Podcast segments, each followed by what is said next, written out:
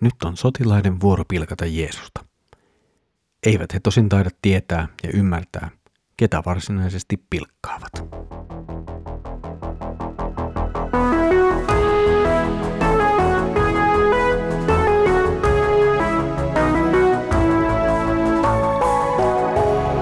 Kirjoitusten pauloissa. Tervetuloa taas mukaan Kirjoitusten pauloissa Raamattu-podcastin pariin. Minä olen Mikko ja katselen teidän kanssanne yhdessä nyt Markuksen evankeliumia. Mukavaa, että olet tullut taas mukaan.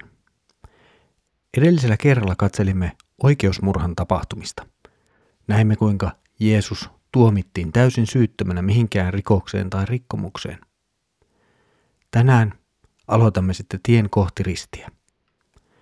Luemme Markuksen evankeliumin 15. luvun jakeet 16-20. Sotilaat veivät Jeesuksen maaherran hallintopalatsin sisäpihalle ja kutsuivat koolle koko sotaväen osaston. He panivat hänen harteilleen purppuraisen viitan ja väänsivät orjantappuroista kruunun ja asettivat sen hänen päähänsä. Sitten he alkoivat tervehtiä häntä. Olet tervehditty juutalaisten kuningas. He löivät häntä ruokokepillä päähän, sylkivät hänen päälle ja polvistuivat ja kumarsivat häntä. Aikansa pilkattuaan he riisuivat häneltä purppuraviitan – pukivat hänet omiin vaatteisiinsa ja lähtivät kuljettamaan häntä pois ristiin naulitakseen hänet. Jeesus saa todellisesti rikollisen kohtelun. Sotilaat toimivat tietyllä tapaa kuitenkin heille annetun käskyn mukaan. Pilatushan oli luovuttanut Jeesuksen heille kidutettavaksi ja ristiin naulittavaksi. En tiedä kuinka yleistä oli tällainen vangittujen pilkkaaminen ja häpäiseminen – mutta ei ole kovin vaikea ajatella, että se saattoi olla ihan kohtuullisen tavallista. Samalla tähän Jeesuksen pilkkaamiseen liittyy kyllä aika paljon erilaista ironiaa. Jeesut puhetaan vaatteisiin, jotka kuvaavat korkeaa asemaa. Häntä tervehditään juutalaisten kuninkaana. Hänne annetaan päähän kruunu, joskin ei kullasta, vaan pitkät piikit sisältävästä orjan tappurasta – mutta silti. Sotilaat pilkkaavat Jeesusta kuninkaana, joka hän itse asiassa on. He antavat hänelle näennäisesti korkean aseman ja kumartavat häntä aivan oikein, koska juuri sellainen asema hänellä on. Mutta kaiken tämän tehdessään sotilaat eivät taida tajuta ja tietää, mitä he oikeastaan ovat tekemässä. Sotilaat kohtelevat Jeesusta varsin julmasti. Markus ei tässä kohtaa puhu tarkemmin Jeesuksen ruoskimisesta. Hän puhuu piikikruunusta, päähän lyömisestä kepillä ja sylkemisestä.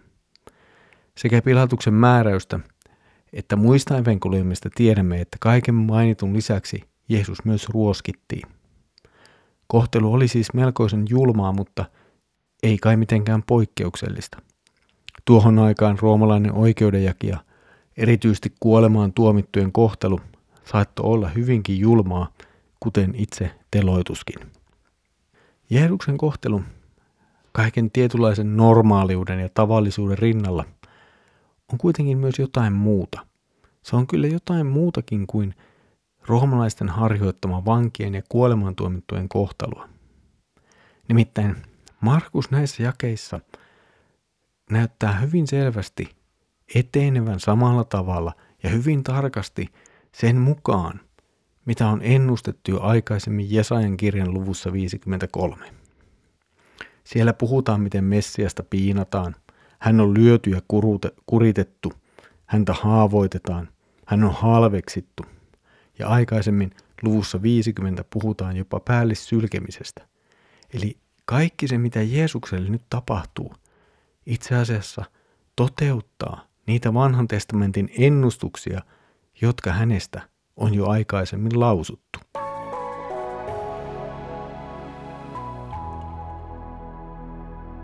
Jälleen kerran olemme sen todellisuuden ääressä, että vanhan testamentin ennustukset, ne toteutuvat.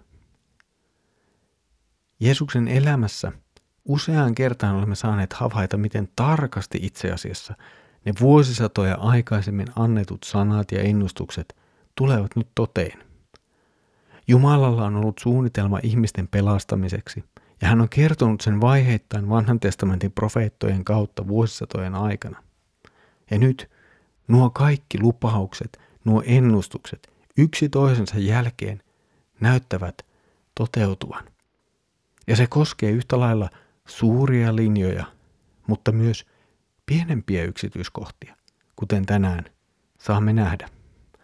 Jeesuksen tuomitseminen, kidutus ja lopulta kuolema, ne eivät ole mikään sattumanvarainen tai vaihtoehtoinen suunnitelma, vaan ne ovat täydellisesti Jumalan tahto ja Jumalan suunnitelma ihmisten pelastamiseksi. Siis sinun ja minun taivaaseen pääsemiseksemme. Tätä Jumala on vienyt sitten eteenpäin. Tätä suunnitelmaa, jonka hän on itse asettanut, hän on vienyt eteenpäin oman ajatuksensa ja ajoituksensa mukaan vuosisatojen ajan, ja lopulta oli sen aika, että Jumala itse tuli ihmiseksi. Hän tuli maan päälle ja eli ihmisen elämän, mutta ilman syntiä. Ja nyt hän on kuoleman edessä, edelleen ilman syntiä, mutta syntisten puolesta. Ja kaikki tämä tapahtuu Jumalan suunnitelman mukaan. Jumalan pelastussuunnitelma siis etenee ja tulee vielä yhtenä päivänä saavuttamaan sen viimeisen huipennuksensa. Siis sen huipennuksen, kun Jeesus palaa vielä kerran takaisin. Tässä oli tämänkertainen kirjoitusten pauloissa Raamattu podcast. Mukavaa, että olet jälleen ollut yhdessä mukana katselemassa Markuksen evankeliumin jakeita. Seuraavalla kerralla jatkamme sitten Jeesuksen ristiin naulitsemiseen.